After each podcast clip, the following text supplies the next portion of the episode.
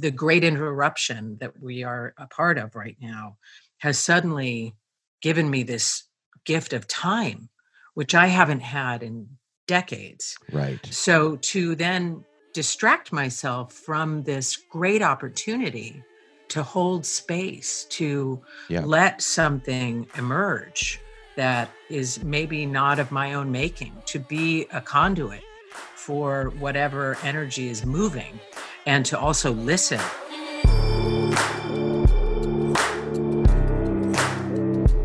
Hello, dear friends and damn givers. Welcome to the Let's Give a Damn podcast. I'm your host, Nick Laparra, and this is the show where I sit down for meaningful conversations with people who aim to build fewer walls, longer bridges, and bigger tables with their lives and work. These are people who want to leave the planet better than they found it. I truly hope today's conversation gives you hope and pushes you to give more damns than ever before. 646 328 6414. Friends, let's take this relationship to the next level. That's my number, and I want you to have it. We just launched this cool thing, and yes, you'll be texting directly with me. Here's the deal social media is a lot, it's too much, so frustrating, so full, and we miss out on most of what people are trying to say and do on social media. It's too damn crowded. So let's text.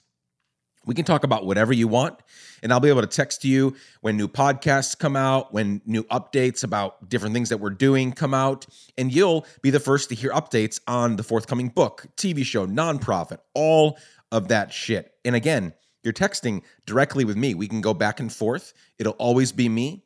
That number again is 646 328 6414. Text me and it'll send you one or two automated messages. And then once you're in the system, it's all me from here on out. And for the last time, 646 328 6414. And if you're listening to this while driving and can't jot that number down, just go visit the show notes at let's give a damn.fm or you can go to the link in our Instagram bio. It'll be there as well. It'll be in the the bio section of Instagram. It'll be on all of our social medias.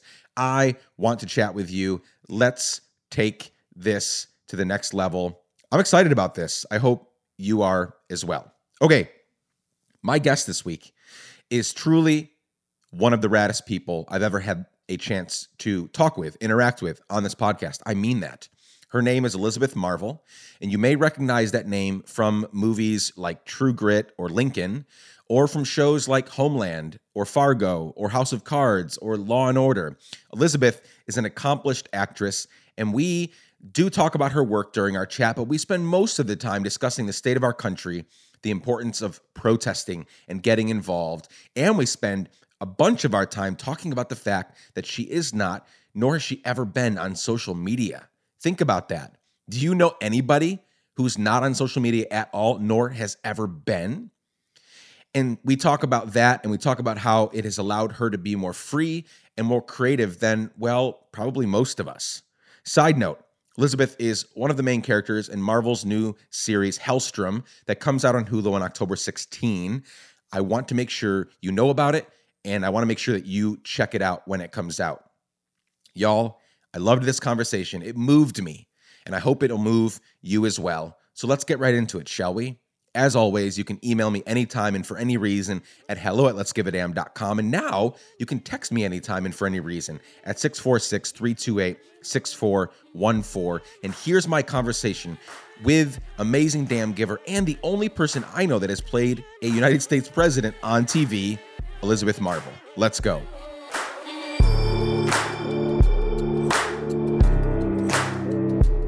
Elizabeth Marvel, welcome to the Let's Give a Damn podcast. Thank you. It's great to be here. I'm so thrilled that you are here with me, here with us. Um, you just said so. You, how are you spending your pandemic? Right. We'll start. We'll start there. You just said you're not at at your normal home. I am not at home. We are we normally live in Red Hook in Brooklyn. Uh, I had been shooting this crazy uh, Marvel superhero show in Vancouver for seven months, Right. and I watched this pandemic start coming across the world Yeah. from my apartment in Canada. And uh, early March, I was like, "We, I got to go home because Yeah. they're going to close the borders." So on the fifteenth of March, I uh, went to the producers and said, "Put me on a plane." Yeah. I went home and my husband picked me up, and we drove to a farm in Vermont where his family lives. We just drove to family, and we've been here ever since. So you didn't even you didn't even get home home. I, I went- got okay, okay. home to throw old clothes Yeah. into the Pack laundry and pack new clothes. Was basically what we did. What a wild few months, right? Yeah. Yeah. And we just, you know, we just stopped. We just stopped. We've been Yeah. here on this farm, and our son is going to school in the living room. And uh, here we are. Amazing. Are there Mhm. plans yet for continuing to shoot that show? I know a lot of productions are opening back up slowly but surely. We actually finished. It's gonna Okay. it's gonna drop in October. So we we were fortunate. We we finished. There were a couple of extra little things that Sure. they were trying to get that they didn't, but it's it was completed. Um, but no, filming is has resumed. Yes. a, there are a lot, and it's it's. I'll tell you, it's no fun. Yeah. I don't envy the folks that are back. in No, I mean they're having to do like COVID tests like every day, sometimes multiple times a day, and it's just everything is just yeah. We're shooting a, a much smaller production, but we're shooting a pilot for my hopefully TV show that someone will think to buy, and uh, Mhm. yeah, it's like even just setting up this small crew, this kind of skeleton crew is like, okay, we've got to be extra, extra cautious. Nobody wants to say that someone got COVID and passed away because they Yep. worked on your show. Like that That's not right. that's not something anyone wants. Well, it's also for crazy making that we can, you know, figure out filming and we can't figure out school. We Oh, can figure out the NHL, yes. the NFL, Yep. baseball, but we can't figure out school. Yeah. I just, it's uh, it's Yeah, we could spend a couple hours just on, on just talking about that, couldn't we? Right? Like we've got, yeah, we've got um three little kids, and, And- they're and all How old are they? Uh, fi- five, seven, and eight. Oh man. So in a month, they'll be six, seven, and eight for three months. So they're they're pretty pretty close together. Um, that was not planned. That was just part of God's plan for us in the universe. Uh-huh. Um, but anyway, they're like 30 feet away in front of me and they're Right. just rocking and rolling. And, and and here in Nashville, I don't even know how things are in different places, you know, New York and otherwise, but Mhm. they sent around a survey, you know, a couple times saying, hey, if we reopen, you know, very, you know, limited, you know, kids have to wear masks all day, blah, blah, blah. Like, do you want to send them back? And man, we had to sit on that for quite a few days. But Sure. in the end, we decided not to send them back, at least until, you know, 2021, because I mean, literally, like all the fun parts of school are gone, right? Like, well, they have to wear yes. a mask eight hours a day. They That's can't right. go to recess because that's when kids are spitting on each other. Um, like, and, and now you have, Yeah. you have like just a few kids in the classroom. Yeah. Uh, your teacher's attention is probably divided, understandably, and they're trying to still do some virtually. It's just going to be a shit show. It's not going to be fun either way. And I was like, I don't want to send, like, we we're we're making it work here. We rearranged our entire home so that all the kids could have their own rooms, you know, school rooms Awesome. and stuff. And Yep. but it's, and we're we're incredibly fortunate but you know yeah do you want your kid to be a part of the experiment I don't. Exactly. I don't and what's the rush we'll wait we'll just wait Yeah, we're I, again. I understand certain families. We live in a we live in a very diverse neighborhood in Nashville, Mhm. and there are so many families that have to because for months, and I- know some of them had to leave kids at home while they go work because they're Sure. two, you know, two income families, and they can't Sure. not have the other income. So they have like a nine year old, a ten year old watching the rest of the kids, right? And that's just what they have to do. So I completely understand. So Mhm. I, I do, I do as well feel very grateful that we can even say, nope, we're not sending them back. We'll figure it out. It's not ideal, but Yep. we'll we'll figure it out. yep Wild stuff for sure. So what's interesting about you know preparing for this conversation today is that, and we'll get more into your uh, social media and internet blackout in, in a bit. but usually with well well known people, I can just Google names Mm, and up comes what they ate for lunch you know that Mm. time they walked out on their balcony half dressed and they got caught on camera and everything else about their lives and work right and when i type in your name there's nothing there's a few articles it's and then just the work. obviously your Yeah. biog yeah you like your your work Mm-hmm. and that's about it and so i'm super fascinated about that um but because of that because all we have out there is wikipedia could you just begin i always love to get some foundation framework because Mm. as we get into how you have given a damn in the past and in the present and all of that Sure. I always see connections. I shouldn't say always, but usually see connections between some th- some ways that my guests have grown up, or things that have happened to them, or things that didn't happen to them that have kind of shaped and molded them into who they are today. So, um, go back as far as you want to, but what's some of your story? Where where, where do you come from? What is the sort of uh, environment that you grew up in that kind of caused you to go in the direction you've gone up to this point in your life? Sure. Well, I, I grew up in a very small town in Pennsylvania, and I was raised. My father was Quaker, uh, so I I was influenced uh, by the Quaker faith. Um, I can't say he was a very devout Quaker, but my grandfather he- my grandfather was very old school Quaker. He would use thee and thou, and you know, it was, Nice. yeah, yeah.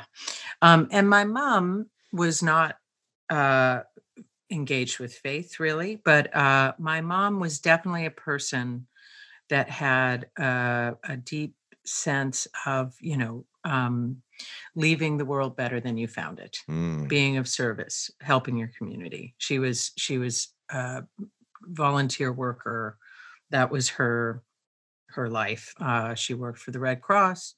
Um, she worked for Meals on Wheels, and you know, whenever there was something that somebody needed, uh, she was first in line. So I grew up as a little kid, going to a lot of people's homes with Meals on Wheels with her, and I some of my earliest memories is being a little child sitting on you know people's kitchen floors talking to them because uh, most people were shut in that we went to take meals to um, a lot of elderly people a lot of vets and so i can remember being very small and going into homes um, and just just the mere act of communicating uh, Mm. was so uh, helpful mm. and joyful. And uh, I was taught that through action at a very early age. Um, and then as I got older, I was very fortunate to work with many artists, to be influenced by many artists in New York who uh, were not just artists, but also creative activists. And uh, saw that you know one's work even even as an actor could uh actually Yes. be um useful for more than you know just promoting oneself Yeah. Yeah, that's powerful. Is the Quake uh, is any faith part of your life still? Is that Absolutely. Yeah. yeah yeah i mean i i i'm a very lazy quaker. But but yes i mean i engage i engage with uh i go to meeting i sometimes i go regularly sometimes i'm very lax Sure. um but yeah uh you know the the tenets of the quaker faith are just so practical and you know it's really hard. Mm, although i have to say you know one of the the greatest challenges and one doesn't automatically assume it's such a challenge but to truly be a pacifist in one's heart is a a daily challenge to myself that i work at and fail more often than not because to truly hold nonviolence in your mind and your heart towards everyone everyone. it's really really hard it's really hard to get to Especially a- yeah, Mm, especially in a country like ours mm, that that seems time to like ours that seems to really get off on violence. I mean, we Mm. have from the very tippy top of our our country and our leadership, we have, I mean, literally just three days ago, um, our president, you know, recalling to mind at one of his campaign. he's not my president but yes that I man yes, yes, the Mm. the man in that role, Mm. um, you know, recalling a he, he never talked about the fact that it was a journalist who was doing his job, Ali Velshi, uh, a wonderful journalist. But he's but you know he said he got hit by this guy got hit by tear gas and and, and- and- and, and- rubber bullets and rubber yeah. bullets and law Yeah. and he said law yeah rubber bullets it wasn't tear gas Yeah. rubber bullets and you know and he called it law and order. So we have this country that is well when you have a, a pseudo authoritarian that's the kind of language that's going to spew forth It's wild, but it's wild that that gets met with. I could see some. I can understand how some um, I, I I hope to God I never get one thousandth of the way there, but I can understand how some people turn into megalomaniacs, how they turn into authoritarians. Because I mean, look at his coddled life that he's had. Like everybody's always Sure. given it right, right. But then to see crowds of people, people that Donald Trump would never hang out with, would never give them the time of the day. He hates them. He- Donald Trump he hates, poor people, them. and a lot of poor people love Donald Trump. And so Mhm. to see them like get you know foam at the mouth to Mhm. see that sort of uh, uh i guess we're getting right into it but to see that sort of rhetoric then inspire the kyle rittenhouses to cross state lines to go in to Right. protect you know uh, uh kenosha wisconsin you know in that evening ending in you know several people being murdered by this young kid. Like it but that's that's primordial rage right? He just Yeah. taps right in. It's always been so. It's always been present in mankind. The permission to release the hatred of the other the validation of hating the other. It's you know it's which is why nonviolence as a core tenet of life is so really hard. It's really hard but it's so important because because of what you just said each one of us are capable of doing that. That's, that's right. the that's the problem is that it- we're all that's right. one bad decision away from doing that That's which is why embracing is which is why we don't have as a any practice. As a practice right? As that a daily practice yes. It's not just uh not owning weapons or whatever it is it is so much more it is controlling it is controlling oneself it is because there are steps to get there there are steps that kyle rittenhouse had to take to get there or That's these right. other people that are, have been in the news lately that have that have murdered that have taken lives that have done horrendous things Mhm, it it takes uh, a ton of work it takes Mhm. days and months and years and decades to train oneself to Mhm. not get there right because we can right. so easily get there and snap and then we're the next you know person That's on right. the news even if we think we're doing something right that's Um, right righteous anger yeah no Yeah. it's a, it, it, it is it's a it's a daily practice and you know it's it's also it's like wearing a mask it's like you know i don't necessarily wear a mask for me i wear a mask for you Yep. i don't i don't practice nonviolence in my heart and mind totally for me it's for you it's for Yeah. my son it's for my husband it's for my community it's it's you know ruth bader ginsburg one of her you know she would always say we can disagree it doesn't mean we have to be disagreeable so mm, let's let's work on ourselves let's begin with ourselves and then move outward and part of that is tempering our rage because there is so much to be righteously rageful about Yeah. yes yes but then we just burn it all down.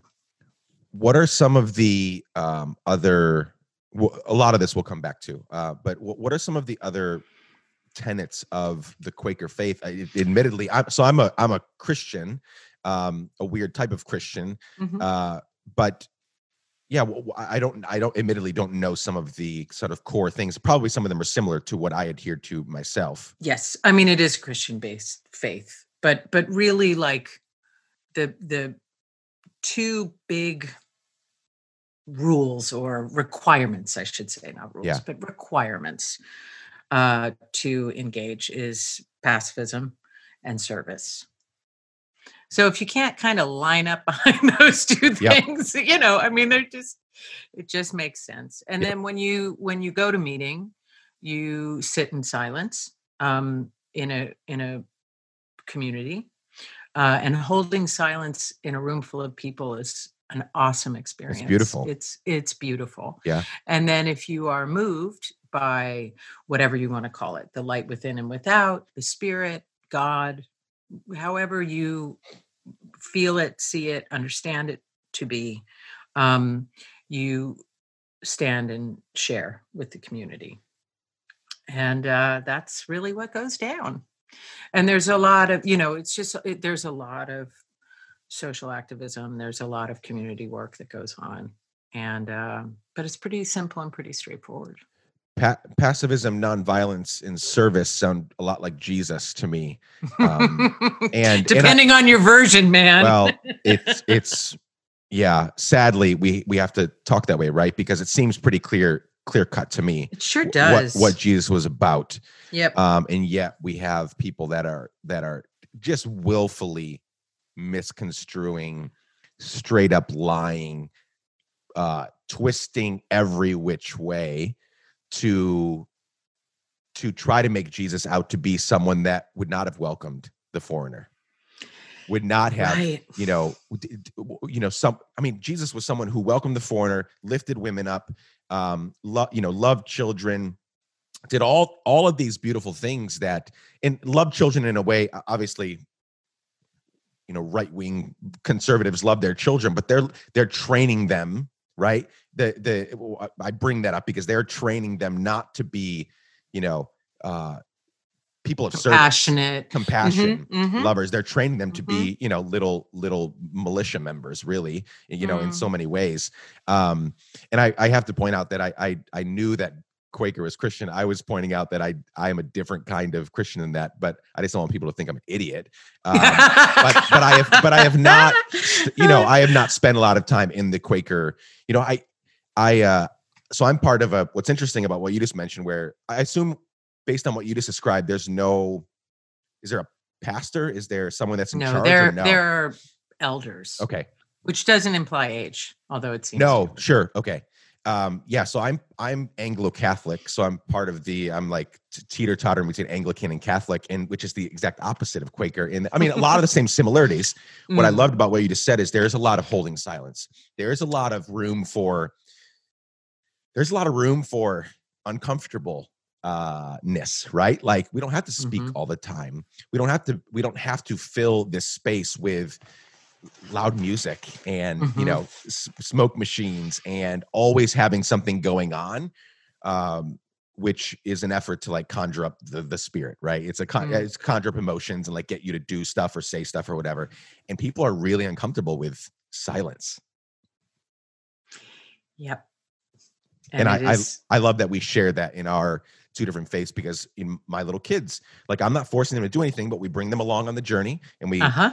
i see my job as a parent as seeing good things in the world pointing my kids to it and saying what do you think about that that's my Yeah. main job as a parent is to Yeah. see good things and say what do you think and see the bad things and say what do you think about that but Uh-huh. I don't I don't want to force a course course my kids in anything, but so far they're getting it. Like they're they're understanding um God and what God wants to Oh man, accomplish in the world. these new people that are here now, these Yeah. new people that are coming are amazing.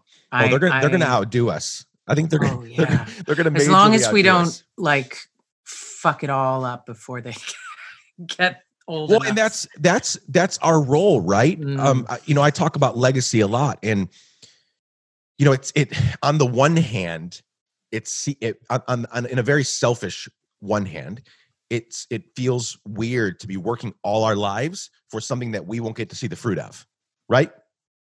And that's happened that's not unique to us that's all of history. Yes. and, and and more so back then when things got done a lot more slowly right? We can actually Mm. speed movement and community up in so many ways right? Hmm but to think that my, my job our job your job my job is to make life a little bit better for those little ones your That's son right. my kids so on and so forth and that's how that's how the world gets better i won't get to see man i work my ass off for in the work that i do and i'm creating all these things and i'm busier than ever and I don't get discouraged. I'm thankful that I don't get discouraged knowing that all of my work is going to way outlive me. Hopefully. Absolutely. And I'll just get, I might get to see a sliver of it, but I'm gone and they they get to take up, you know, the race and they get to Sure. keep going. Yeah, that's that's part of the crazy giant leap of faith and hope and joy that we take as parents, right?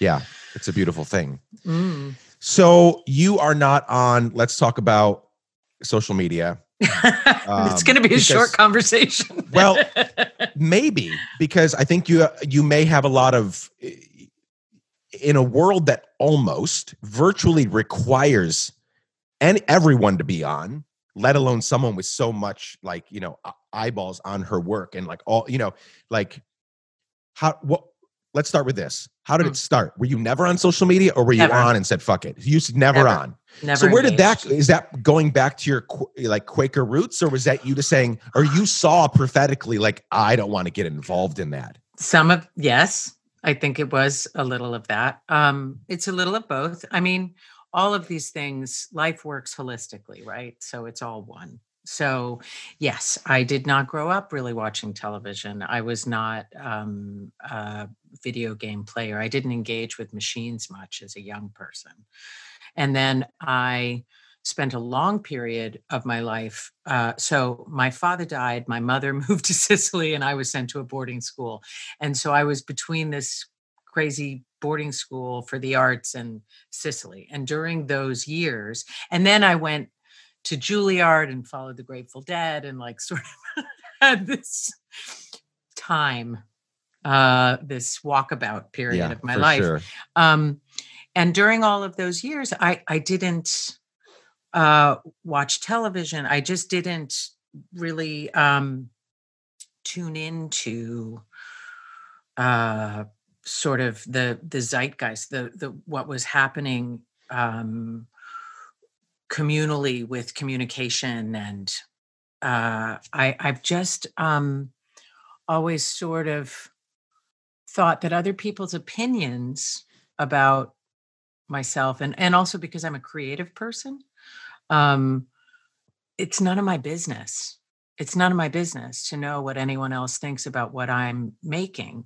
Wow. And as far as in regards to my personal life, I don't want to know what anyone else thinks of what I what I look like or who you know uh, the life choices I'm making. Uh, that's between me and my higher power and my community. Uh, it's and and I I don't I don't care uh, you know it's not that i don't yeah. care it's just not my business i just firmly feel that in my bones that it's not my business and i'm also because well, not because I'm a creative person, because I'm a person. I'm very sensitive, you know. I I would get really distracted if I paid attention to opinion, especially if it was negative opinion or positive opinion. When I was a very young actor, I remember my first uh, lead role in a new play at the Public Theater, and uh, I read the review and it was very positive. Hmm. and i was trapped in this opinion that just kept screaming in my brain when i tried to go to work because i took my focus away from the work and i put it somewhere else and it was so distracting and confusing for me and it was a great experience because i learned immediately like no no no no no do not put your focus anywhere other than the task at hand. You must always be in the work, the task at hand. And I feel that way about my life too, is like, you know, the task at hand. Okay, my son's been fed. My husband's doing his work. Okay, the dogs have been walked. The food has been gathered for the yeah. day. You know yeah. what I mean? Yeah. Like, uh, what do we have to do? Um, what is important? Tuning into I, I, I don't know. I, I also I have so many friends that a I see, all I see them do is do this yep. all the time, yep. and I think what is happening? what are they doing? Because I like to just be sort of you know almost empty-headed to wander about walk if i have the luxury of being able to take time. Because that's also the great luxury in my life is time. Yeah. If that's that's the the gold in my life. If and that's what's been amazing for my little family and my this creative machine is mm-hmm. that the the great interruption that we are a part of right now has suddenly given me this gift of time which i haven't had in decades right so to then distract myself from this great opportunity to you know as we were referencing earlier to hold space to yeah. let something emerge that is maybe not of my own making to be a conduit for whatever energy is moving and to also listen to voices you know other than my own or other than my small community to tune in to what is happening in our world through conversation through direct engagement um you know that's that's where i go There is so much fucking wisdom in what you just shared. I'm just like over here, just like drinking from a. Here's the thing: it's not you're not you didn't nothing you just said is novel. Nothing you just said is No. groundbreaking or revelatory. And and you're onto something. Um, you know, I, since you're not in all of this, you be- but th- one of the big things that people are watching right now is the Social Dilemma on Netflix, and it's this whole documentary on the horrific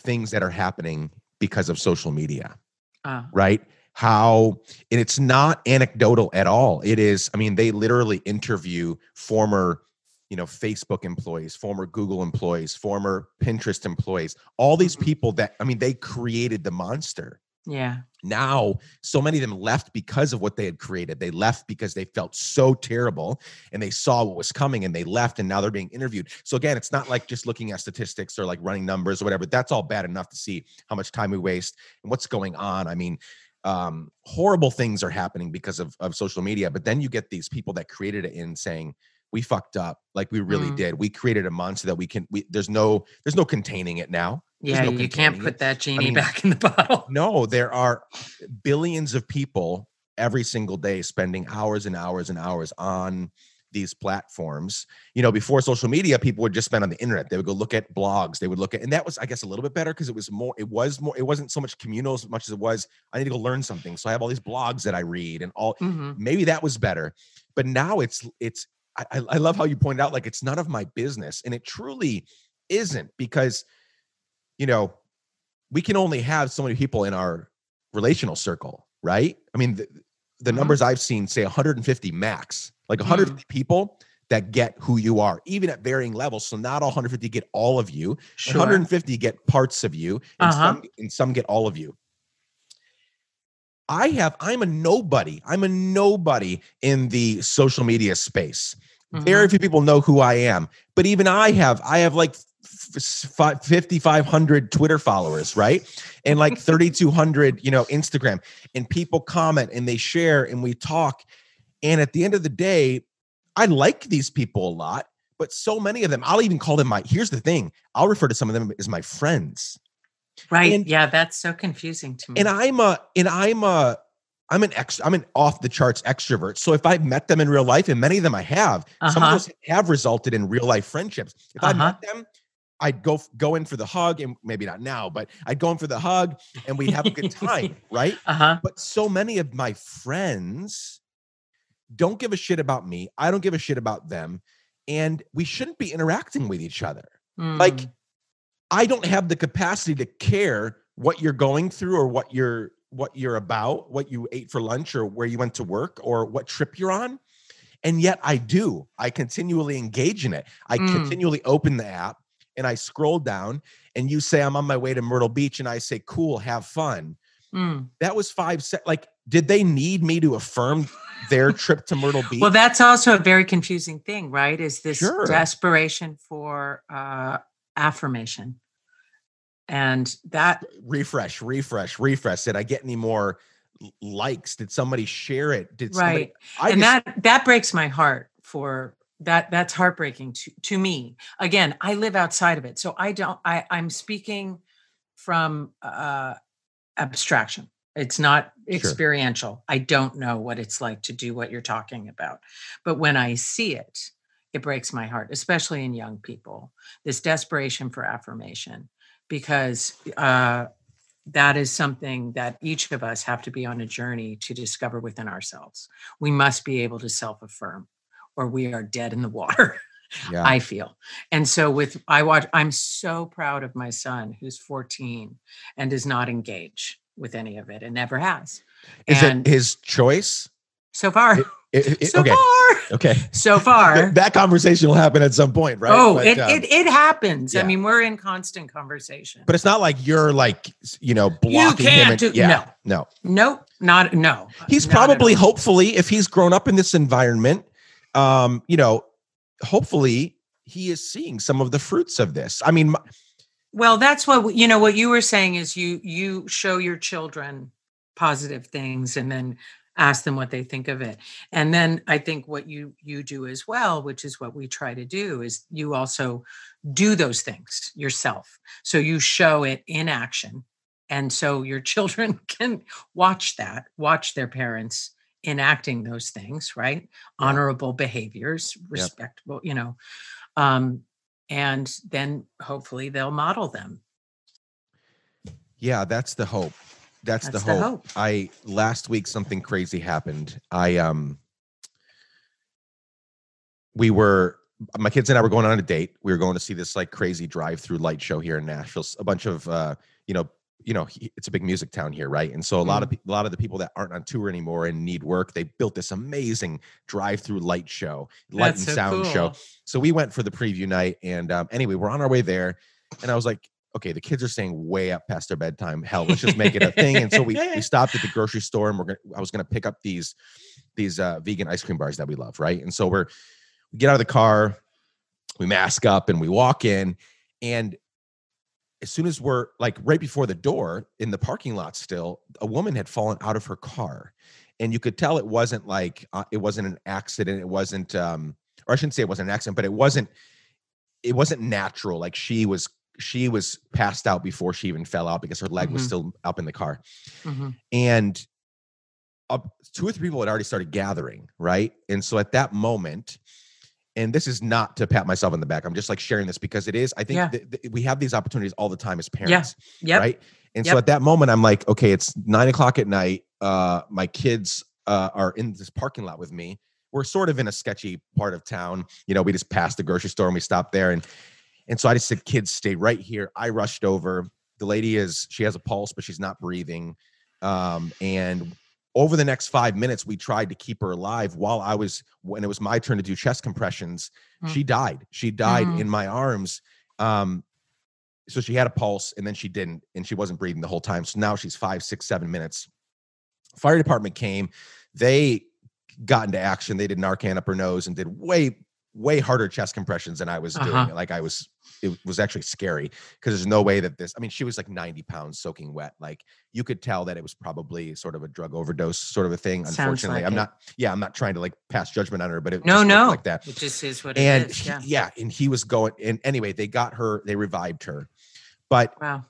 um all of that took place in eight minutes Mm. and afterward yeah my, my kids and i have been talking about it on and off for the Mhm, last few days mhm. about the importance of not just being aware we've got to walk around with our eyes open all the time but then okay your eyes are open you see shit going on now what are you going to do because Yeah. eyes open isn't enough like i could have easily said um and Get in and- the and car. Let's get out of get here. Get in the car let's go Absolutely. or there's four people already over there like, That's let, right. let let them do it Yep. and uh i didn't and i i you know i have to live with the fact that someone died in my arms and thankfully is is hope well i shouldn't say i don't know if she's alive today but she she came back to life but Mhm, it's it's we get those opportunities all the time mhm. and i would much rather it i've been just mulling over it the last few Mhm. days about like I, I want my kids to see way more of that than they want to see me like just just refreshing. And That's unfor- right. and That's right. unfortunately, they have seen me too much. You know, I have a lot. I mean, you know, during this pandemic, I am a I'm an Enneagram eight. I am a go getter. I'm a I'm a disruptor. And so during this time, when I lost all of my work overnight in March, because all my work was Mm-hmm. in it was mostly consulting and it was in the event space. I was speaking publicly, doing all this stuff, Yeah. and all that went away. It was gone. Yeah. So I had to like re, you know, get more new consulting clients, and I've started uh, a nonprofit and two companies so far during the the pandemic. So I am, I am, uh, I could I could take a page out of your book. I mean, I really could learn from uh, the faith that I follow in the Quaker faith, and just like sitting more in silence. I do it once a week uh, Mm. during our virtual church gatherings. Uh Uh, and I and I tried and I also tried to meditate each morning, but I am so so high strung, like so high strung. Um, this this little guy uh, is a is a is weed, and it helps me. I mean, I it, I I have to take it almost every day to like just calm me down enough so I can like Uh-huh. think clearly. All that to say. I've been thinking around, like about what happened the other night, and you know, my kids have. A we've taken our kids to uh, March uh, March for Life uh, March for what is that? What is that march? Um, March for Our Lives. March for Life. March for Our Lives. Yeah, that one. Yeah. And they've been to Black Lives Matter rallies. Like, I want them to remember Papa and Mama doing that, Mm, which we do it quite often, but mhm. but we could do it more because I apparently have time to do this over, you know, scroll and refresh and well, the cool thing about all of people that. that, don't give a shit about me. Sure, sure. That I the would great choose. thing about like all of the social media phone distraction nightmare is you know you just like with any practice you can start anytime you can start right now Yeah. you can you can change that behavior at any moment it can begin anytime and then it can fall away and then it can begin again that's that's a beautiful thing about yeah. starting a practice you know So so what about this though? So in today's sort of economy in this culture, Hmm. um the everybody and everything tells you you have to be on social media to like you know build a business build a community like i have you know i'm let's give a damn is not just a podcast it is uh, a forthcoming tv show and i'm writing a book and we started a nonprofit in two years uh, 12 to 14 12 to 24 months from now we're going to start a social impact venture capital fund and all these things that we're working on fantastic and a lot of that just, again, the culture tells me, therefore, I'm telling myself that I have to be in all of this all the time, getting my hands dirty on social media, building community so that I can actually build those things. Okay, but what does your heart tell you? What does that still quiet voice inside you tell you? Does it say you have to do all of that all the time? Well, probably not. Probably not. I mean, since, listen, especially since I people think built amazing things throughout history and they never had this until 10 years without ago. a fucking cell phone. yeah. Um, but you know, is it a business tool? Yes, it sounds like it's a very effective business tool. Can you use it for business? Yeah, and maybe cut out the scrolling and the Yeah. liking and the, you know what I mean? Yeah. Maybe there's So like a happy middle ground. There's, a, there's, a, I think there are mindful behaviors around cell Sure. phones that one can apply, and it'll make you feel better. yeah. And also, just have periods of time throughout the day that you just put the motherfucker down. Yeah. And put the leave it. motherfucker down. You know, we there's a good thing to do is have a bucket by the door, put Mhm. the phone in, and so the phone's in the bucket. So if anything else, because you never want to be that asshole with the phone on the table. Oh, it's, yeah. You know what I mean? So I've been there and it's horrible. And I We've look all at, been there. I, look We've at myself doing it. I look at, I get out of and myself. you're like, and I who's and that I'm like, asshole? That's so horrible, Nick. that guy's such an asshole. Yeah. Yeah. So put the phone in a bucket, have it there. So at least you have to cross the room to get it. So at least it's going to make you aware, like I'm going to the phone now instead of that weird unconscious.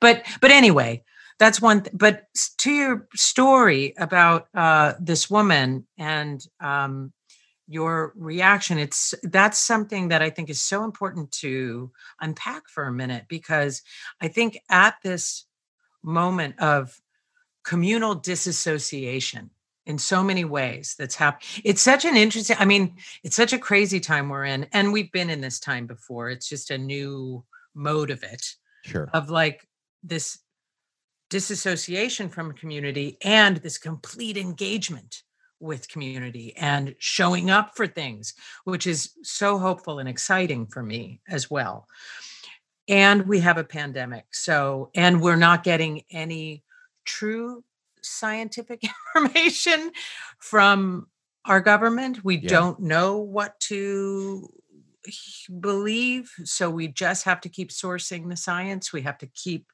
going back to the scientists because Yep. that's those are the facts that's Yep. the information we need Yep. but we're getting a lot of mixed messaging and it's a very confusing time and if you do have you know immunocompromised people in your life if you have people who are elderly if you have people with pre-existing conditions you do have to live in a manner of protection you know you Yeah. have to you can't like get in the streets as eagerly as you may want although protest is a is a very important uh, factor in all of our lives and i think now more than ever and i think in the next month more than ever ever ever Yes. maybe the next few months we may all just have to fucking get in the streets Yeah. i think we're gonna have to we've already started our discussing our because because we're parents we can't both go. So who is Right. it going to be and Yep. how is it going to be and where is it going to be? Yep. i think we all need to start having those conversations.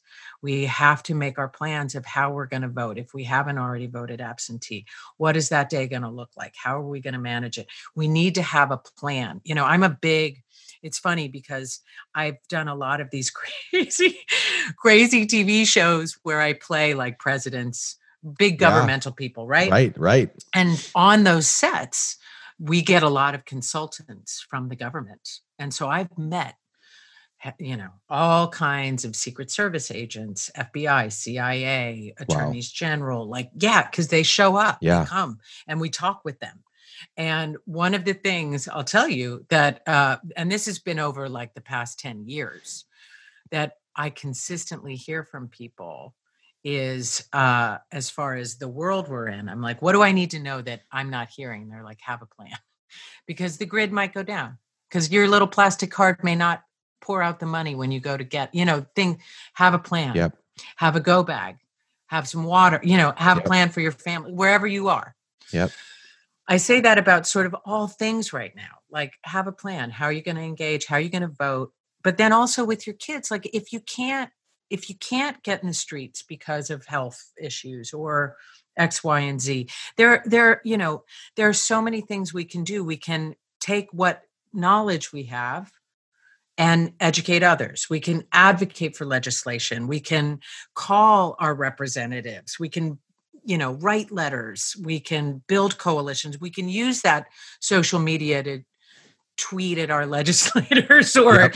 email them and you know specific state local federal laws we can engage with and just flood with you know emails letter handwritten postcards there are so many ways we can phone bank phone banking is a great way to take action So, there, easy. there it's so easy and there are so and there's so many it's like we don't have enough fingers to you know stop the holes in the dam right now Yep. so there there are just so many actions we can take from home in front of our computers instead of scrolling through who liked your fucking lunch today Yep. you can write some emails to you know so so i you know protesting is is massively important but there are so and community service is massively important and fundraising is massively important but there are many other ways. If you can't put your body on the street uh, which many of us can and if you can you must and you got to have a plan around it but if you can't there are many ways you can work from home to advocate for change. You this in in in you you are saying you are saying all these things that that I think you've probably you've done them all, right? These are all things that you've done. You're not giving well no not all of them i've Okay. never run for office Well, okay. only on tv okay, Like, only on there TV. Are, there are things that I haven't President done. There Elizabeth Keane. That's right. and But, almo- um, almost President Heather Dunbar, right? That's right. Almost. Almost. um, but you know, uh, uh, because ultimately these are family issues, right? This They is, are. It all comes down It's, to it all it, it affects each and every one of us. and you know, what are we doing? And what are we teaching? And how do we want to be? And Well, I, I, I what's so funny is growing up, I man, I grew up in a very, very unhealthy, toxic, conservative Christian uh, upbringing, and all, the only time that we heard about any politician, first of all, there was only one politician we ever heard about, and it was the president. That was it.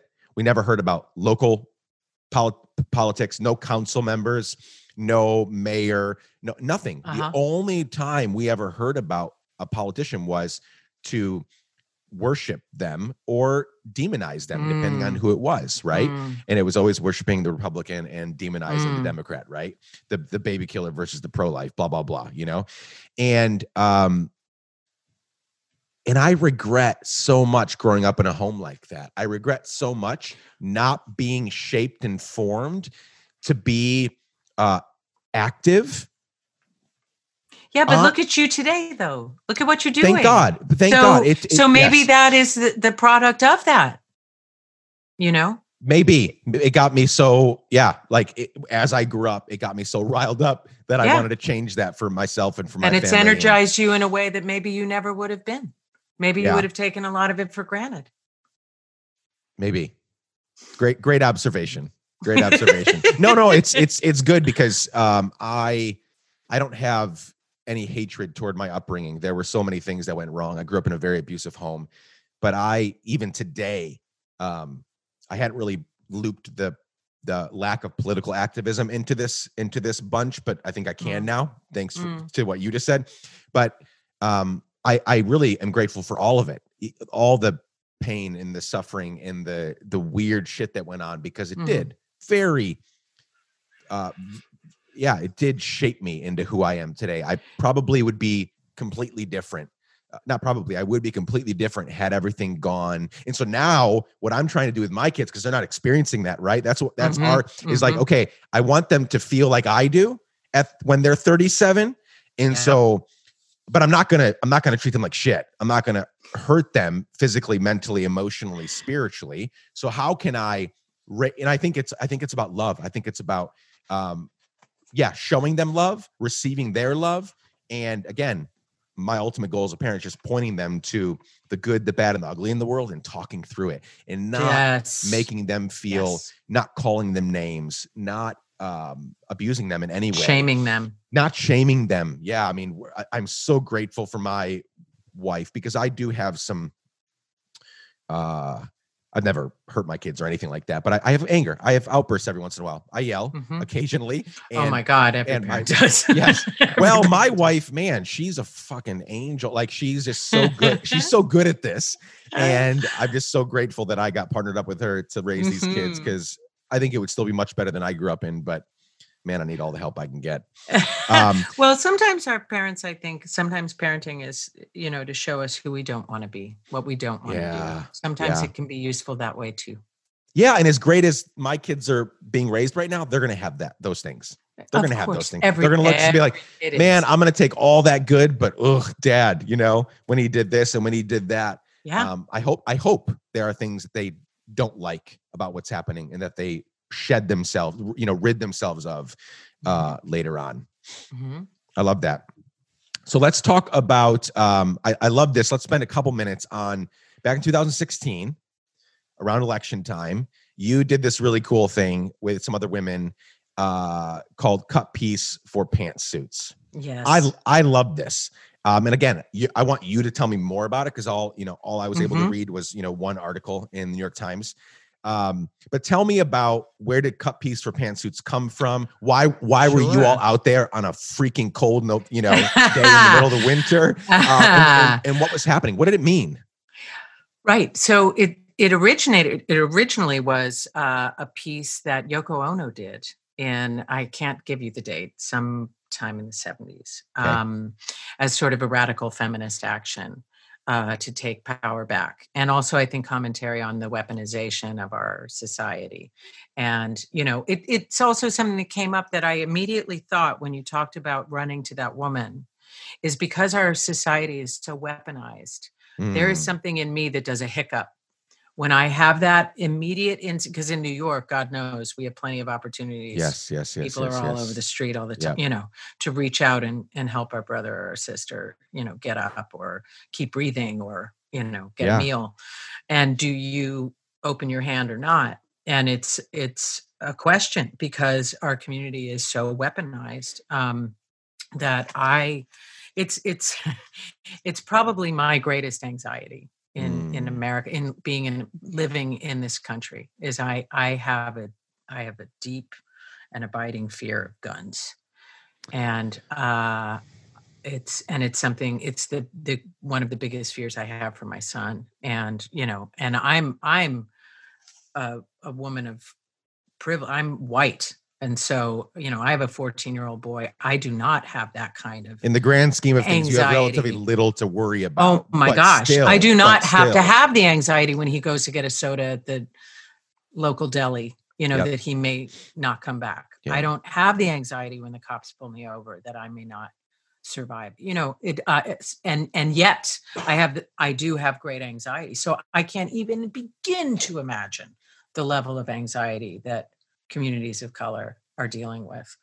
Um, but it is something that that uh, I wrestle with. So anyway, this piece um, came out. This woman, JoAnne Akalaitis, who is one of the founding members of Mabou Mines, she and her her husband at the time, Philip Glass, and uh, Ruth Maleczech, a group of New York artists in the 60s and 70s that were this company called Mabou Mines that was a brilliant avant-garde mm. theater company and and real you know advocates for change. They did all kinds of community work uh, through theater and beyond. Um, and a lot of their work has always been politically based. And she called up a bunch of her, you know, uh, devoted feminist friends to all wear you know solid colored pantsuits in in representing sort of Hillary Clinton's uniform sure. um, after the the 2016 election and we stood in the park in the middle of Manhattan uh, at, during lunch hour when it gets very busy and we all had very large um, very sharp scissors in our hands and we stood silently holding the scissors out and people were encouraged to come and cut pieces of our pantsuit off until wow. we were naked and we stood there for hours trusting complete strangers to cut our clothes off until we were naked well almost naked you know they didn't cut sure. well they did some people had their bras cut um, and it was uh, it was a radical gesture. Um, it was a gesture about you know the ongoing dominance of the patriarchy. It was it was a willingness to trust our our fellow citizens uh, with you know our lives basically turning it over for them to make the choice for them to engage in this action of uh, you know stripping this protection off of us um, which is kind of what had just happened in the election. So that was really what it was about. Mm. And did that, what kinds of conversations were you all able to have maybe during that time, but also in the subsequent, you know, days? And I mean, obviously it got, it got some attention because of how in your face uh, this for uh, for all the reasons middle of winter you know letting people cut your clothes off like the whole thing everything around it like what were some of the kind of reactions to it i mean New York's a crazy place, but even this probably stood out to a lot of people. Absolutely. No, people were flabbergasted. Um, I was amazed and moved that we had no violent reaction we mm. had no we had no aggression we did have volunteer we had other friends of ours surround us sort of on the periphery not close but on the periphery as sort of guardians Just make sure sure yeah just in case shit went down. Yeah.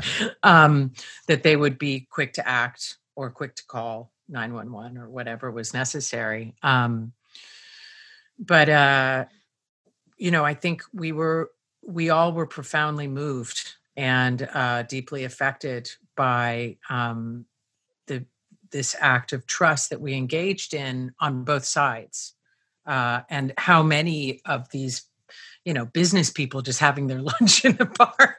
Yes. Took time and people people were weeping. Um mm. you know it, it really shook something loose in a lot of people.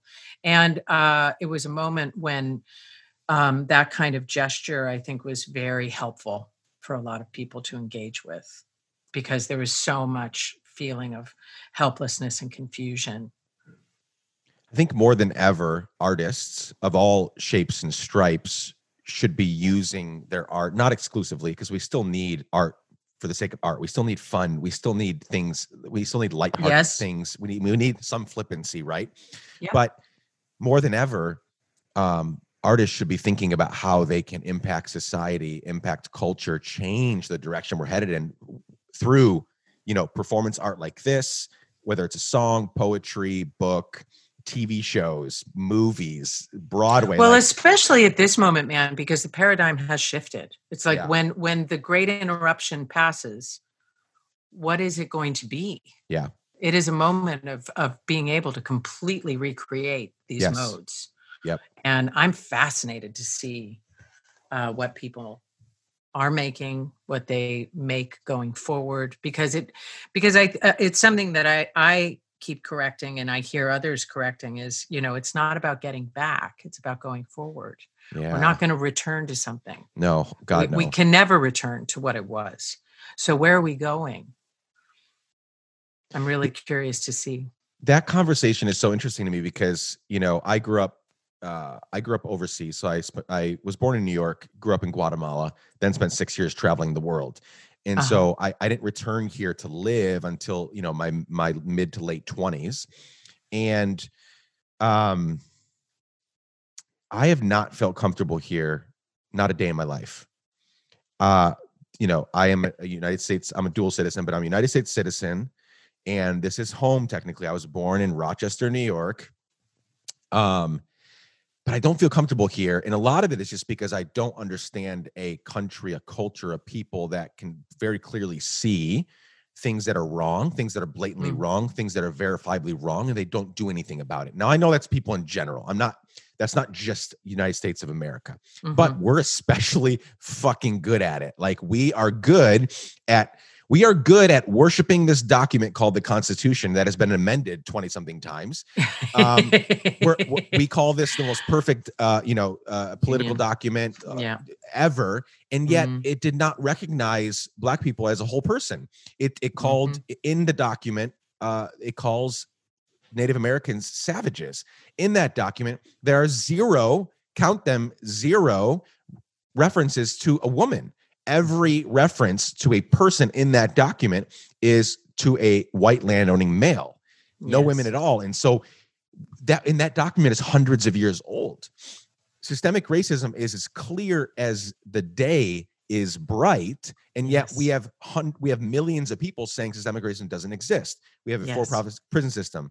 Our healthcare is absolute shit. It's garbage, and yet we say people want it. Right? Our, our the, the highest the highest political uh, uh, holders in the country say people want this. They want the uncertainty of not knowing if they can pay their bills. They want uh, hundreds of thousands of people every year going bankrupt because of medical bills. And so, what's interesting about this time is we have talked, my family and I have talked very strongly uh, about moving for a few years, going to a place that is, and not to run. I don't think it's. Mhm. I, I mean, Mhm. again, I'm. I, I've never been a runner. I've always been like run into the fray, run Mhm, into the mhm. mess. But I also see the toll that this is taking on my family and I. I Yes. see when my five year old, when my four year old went to preschool last year, and they had to do a shooter drill first day of preschool. That's right. I wept. I wept like a fucking baby because I was like, what is my four year old Yep. just, you know, starting this new adventure, school? And in his first week of school, they have to do active shooter drills. yeah. Like that's absolutely insane. And so, you know, part of me wants to move, go to Amsterdam, go to Berlin, go to Lisbon, go Mhm. somewhere that is more equitable. People are happier. Uh, healthcare is not an issue, like all those things. Hmm or or which is what you just said a few minutes ago which is like something new is happening here. Mm-hmm. this pandemic has utterly and and undeniably shaken the very core of our nation. Hmm and things will not be the same afterward. Mm-mm. not saying that i'm going to see any tangible if i stay here till the day that i die that i'll see any real tangible big movement. I hope to god that we will see that but i think something i think things are going to speed up a little bit i, I don't i don't want to sound naive because of looking at past you know our, our history Sure. sure. but what do you think about that do you think things we you know we kind of got into this talking about art but at every level i mean we have the you know like them or not we have the we have young vibrant women leading politically now i mean talk about the the firebrand that is alexandria ocasio-cortez talk about these yes. these young people that are saying okay no more old white guys or old white women leading the charge like we have to we have to take charge right yes. so I, I see something different and I want to be hopeful, but I'm also like, fuck this place. You know, like I'm do you, do you I struggle with that? So or- understand. Yes, absolutely. We are in constant conversation of is it time? is this the moment that we and and a very similar feeling of not to flee, not to go forever, but to pause, to step Yeah. away, to look at it from a distance. and that's sometimes important. that's the best it's very important and also living abroad is a very important thing to do especially for a young person to have time in another country in another culture it's it's awesome because it's you know again it's a holistic experience we're all Yep. in it together Yep. not just our nation our world our world Yeah. And now more than ever, it's a one world experience. yeah, yeah, yeah, for sure. So why not? Um, so yes, we we definitely wrestle with it. The, you know, the template that I really use to look at, which helps me um, to look at what's happening in America is is addiction. It's it's like a an Mm. addict that is incredibly sick, that's had a very long run, that's been able to keep it going for a very long time, probably has OD'd and revived many, many times and gone in and out of recovery and never been able to make it. And now they're hitting the worst bottom that they've ever. Yeah. And they're either going to die or they're going to receive Mm. grace and they're going to learn a new way to be. Mm. And that's where it feels like we are finally. I mean, I thought we had been there. I think my mother had thought we had been there. I think her mother thought we had been there. Yeah. Um, but I feel like we may finally be hitting bottom. And, you know, with addiction, you pray for the car accident Yep. because you have to have the car accident for Yeah. or the pos but the Yep. person may die in the car accident. right. It's highly likely that they're going to die. If they don't die, they may have a shot at complete transformation. Yep. Yeah, I I use this example all the time. I'm so glad like we're tracking. Like I always talk about, you know, the the alcoholic that that does not fully admit that he or she or they is an alcoholic, That's and so they can't get help. You can't get Yeah. help until You your can't mind, change. body, soul, spirit, everything agrees. I am an, I'm an alcoholic. I'm a drug addict, and I need help. Then you can go to the meetings. Then you can get the help. Then you can receive the hugs. Then you can receive the help and you can do the work. and we're not that's the that's the problem with this country i've been i've been i actually had one of my really conservative friends that i love engaging with he said the other day um, we're on complete opposites on most things but he said something that because we always go back and forth and i love it. He says nick the problem is our country is too big. This country is too big. If you look at Mhm. and and i i went from i went got there a point. like was a country ever supposed to get this big? Look at the big countries in the world. Most of them lean or are all in authoritarian you need that you need that megalomaniac to get up and say i'm in charge of this right blah blah blah blah blah and either like pull and, and they completely polarize usually Uh-huh. look at the countries that are happiest right now in the world there's a couple things one is they're run by women or Just Or- saying. or very or very progressive men, Yeah, right? I'm just yeah. going throw that out there. But on a very practical note, but from what we just said, they're smaller countries. They're more manageable. Yes. They're 5, 10, 15, 20. What- I Absolutely. think I think Germany's like 80 million. So that that's at the like well, big you know, end. after this after this election, we may be dealing with some secession.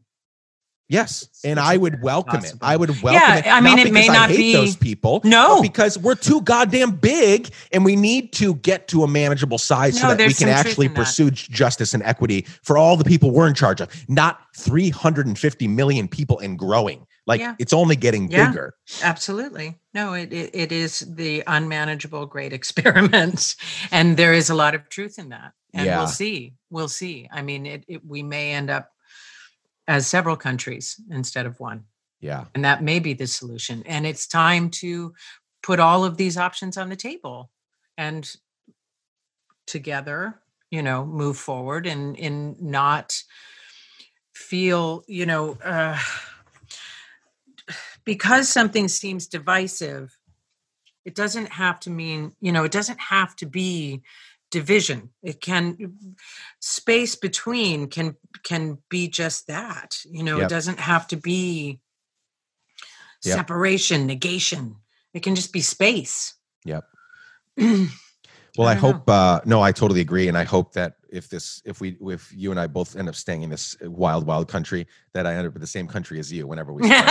um, so we can so Yes. we can give a damn together. that's right Um, Okay, so as we begin to wrap up here, um, Yes. a couple of a few practical things. So you know, as people learn about you from our conversation and from the you know the barely a couple articles about you that are out there, uh, you know they'll see that i've done a lot of interviews There you, You go. can they find go on me. YouTube. You can find you're me. out there. that's You know, right. you you you've been very active, and I I I would love to spend maybe during another conversation we could spend more time because you you said something at the beginning about how you know you left not you left home you know this sort of quaker environment you went to the big city right and you're around all these actors now and and Mm. you whether purposefully or or just by the providence of the world like you ended up being around a lot of more activist minded you know folks and so so all through your life you have you know you've attended protests you've led protests you did the cut piece for pantsuits you phone banked you have you know gathered signatures all this stuff right and, and then a few minutes ago you talked about you and your family are already thinking about the upcoming inevitable protests and different things that are happening who's going Yes. where why all that stuff Mhm. so how do you take care of yourself and prepare yourself for things like that because you've already shown us that i think one of the one of the edges the advantages that you have on most of the people listening if not if not every single person that's listening is that you are have removed yourself from this sometimes good but generally toxic thing we call social media right so that may be one of the big things you've already done for yourself is never even gotten to be part of that but what are some other practical things that you have done to feed yourself to prepare yourself for when it's time to act for when it's time to give a damn Uh-huh. Well, you know, I I do engage with several organizations, physicians for reproductive health and NAMI, the National Alliance for Mentally Ill. And uh I advocate for them, I engage with them, I fundraise for them and and uh you know, for for both of those organizations so much of it is just um you know, reaching out like this, this September is uh suicide awareness and Yes. prevention month. Yep. And, you know, that that can be as simple as like think about people in your life who are struggling. We all Mm. have them, if not Yep. ourselves. If Yep. if we begin with ourselves and we're struggling and we're Sure, in pain sure, and sure. we're in darkness and we're in hopelessness, um, you know, extend a hand, reach out. Don't don't uh, put on a false front, but but uh, seek uh, solace from another or from the organization because there are so many uh, local groups that can help. Um, so you know, just as as far as uh, life engagement, I think that helps to prepare one yeah. for these bigger moments Yep. of when history will say where were you and what did you do on that day? When your children are older they'll Yeah. say dad what did you do? What did you do on november 3rd what did you do on november 8th what did you do? And you know how are you going to answer it? Yeah. Um so but but also uh you know be thoughtful do you have to invest in a flak jacket? Do you wear a helmet? Think about it. Yeah where where are you going? Where are you putting your body you know? Um again there are so many ways to help so many things to do and they can be as simple as you know donating food to a food bank uh getting winter coats for people on the streets. Like that is a real big action. Yep. that is life saving Yep. it's huge. So you know all of these there the thing is is there's just there's so many ways to be of service yeah. and they don't have to be you know screaming in a bullhorn although we need those people. Yep. we need them. We need those bullhorn screamers. Um but we also need people gathering cans for food banks yeah the the we need to in the midst of all this social media thing whether people stay in or they pull out a little bit or pull out all the way like we need to we need to remember that throughout history most good deeds have been done without any eyeballs on them right? Like nobody nobody ever saw it. And we've got to be okay with that. you we've don't got to need be okay to with like that. take a picture of yourself gathering so- cans for i'm so annoyed at you know i'm so annoyed there's this new i'm so glad you're not on social media um you'd be but like there's this new like I also don't know, like, where did where do you eh, where does everyone find the time? Like, where does this time come? from? Someone explained to me, like, oh, but you do it when you go to the bathroom, and you do it when you're cooking, and it's like, wow, I, I it takes so all of my energetic faculty to like cook a meal. like, I have to we really concentrate. I think we would probably realize how shitty of a quality of life we have if we like stop doing it all, right? Like what what are what what is okay, so you do it while you're cooking, which I've never done. That's really weird. But like- like uh how much is your meal? Like your Sure. meal your meal is taking a hit. Your meal is taking a hit because you're not paying attention to it. Food is Sure. life. And That's is your right. family getting a 75% meal instead of a 100% meal because you decided not to pay attention to it? It's or it's an interesting. you're going to spend 12 minutes in the bathroom instead of two if you're on your social media. totally, and that's not good for you. No, That's not good for you. no, no, but no, no. also i i know for me I, I i mean i'm always feeling under the gun to get everything done but i still need time to to daydream i i Yeah. require it my brain requires just empty airtime you know Yep. i need space to let it just float around Well, I think you're you're not you're not alone, Elizabeth. Like we all need that, and we're not giving that to ourselves. I, I can't imagine how many more amazing things we'd be creating, we'd be making, we'd be putting out into the world if we had the time to just stop and think, stop and daydream without speeding that up because we've got to check Twitter in five minutes because it's been 10 minutes, you know?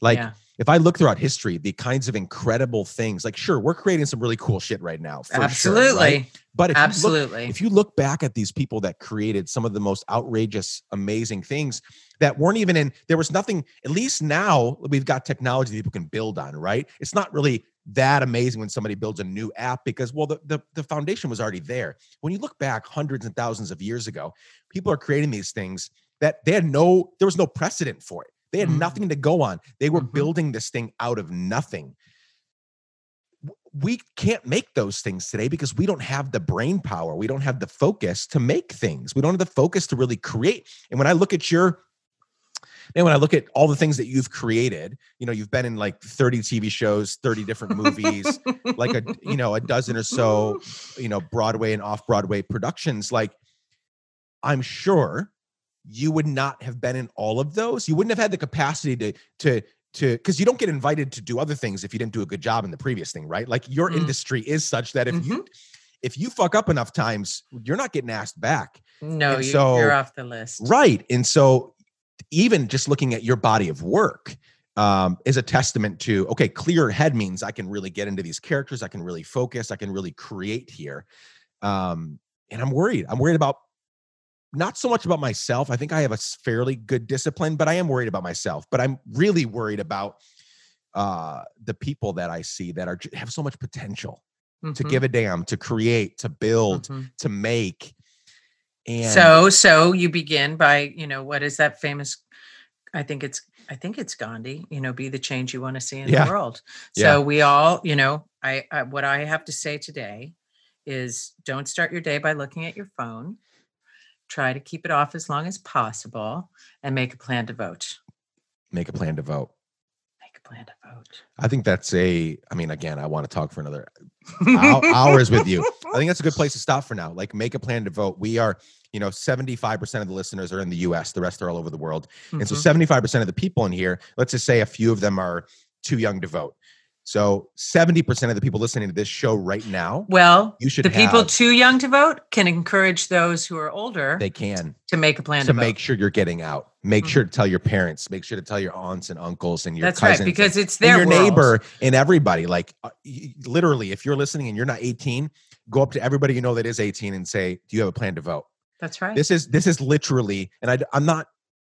I don't think I'm using hyperbole here. I don't think I'm taking this too far. This may be the most important election of our lifetime.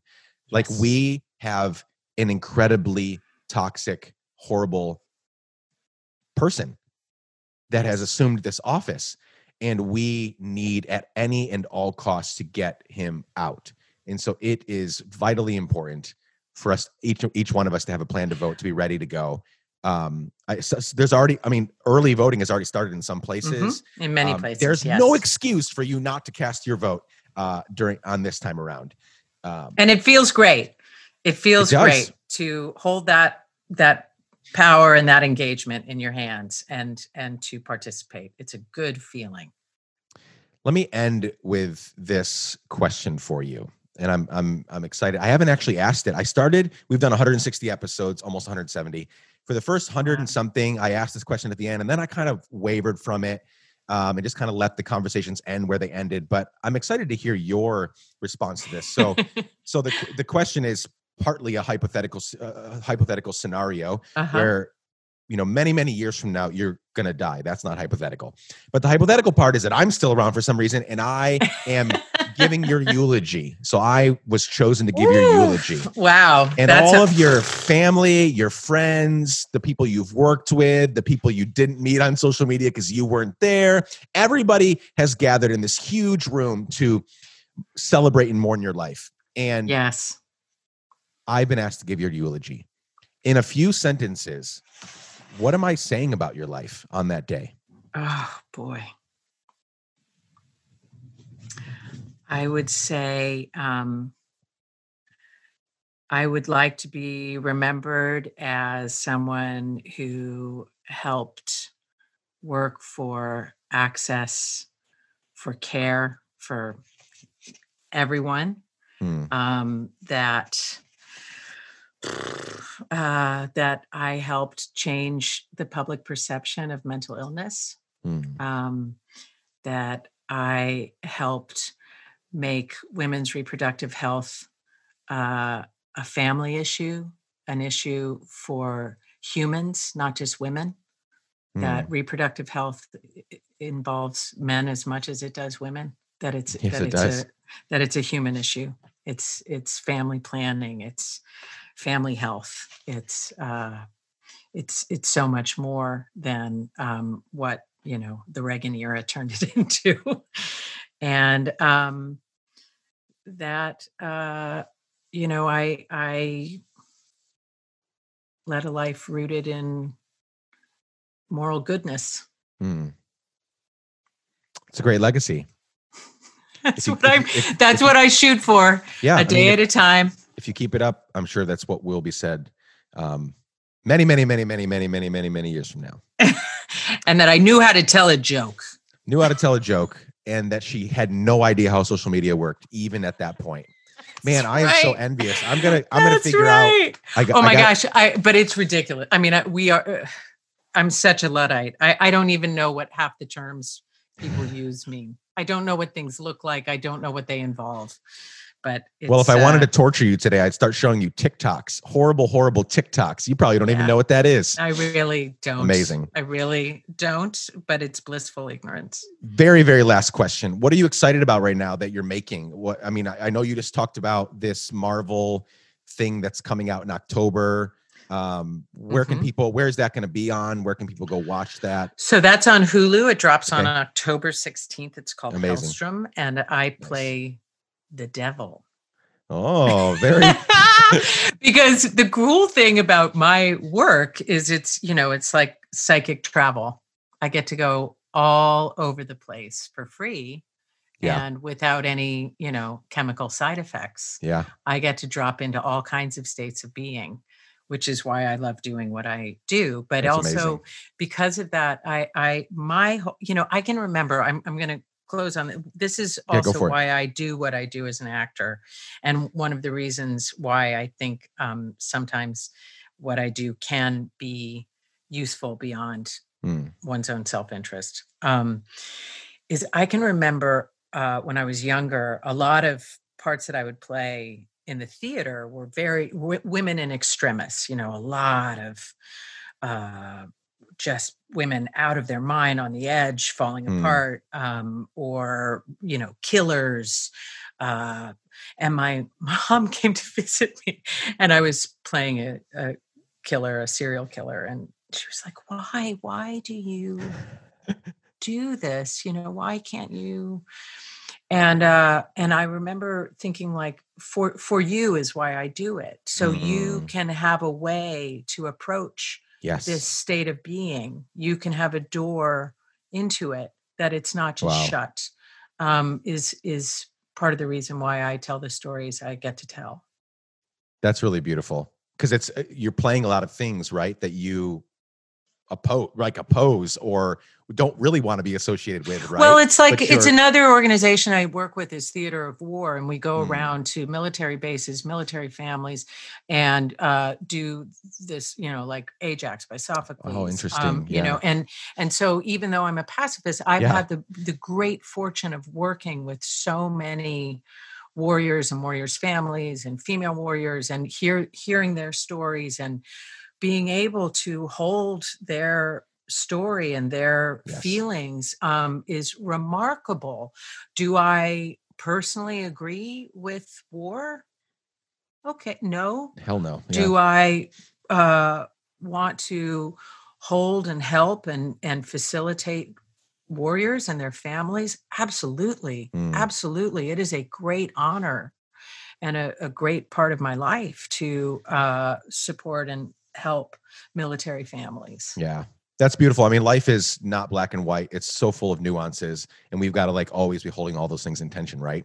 Um, I find myself all the time with in conversations like that, where around pacifism or war or hunting or you know we're vegan, like all these Mhm. different things, right? And it's like, well, yeah, life is so nuanced, like to the nth degree. We've got to be okay with all that nuance and and and making community and loving and serving people that we we don't oppose them. We oppose maybe parts of who they are and what they believe, but they are a whole human being that deserves love and care and affection.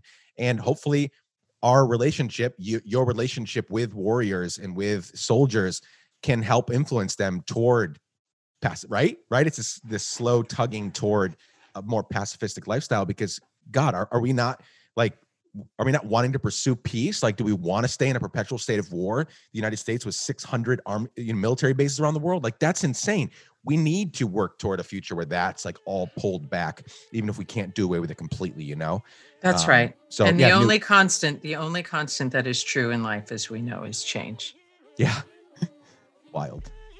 Well, Elizabeth Marvel, thank you so much for spending time with us you. today. You've been so generous with your time. I hope we can do it again around a bunch of other things. It's been a pleasure, man. Been a pleasure.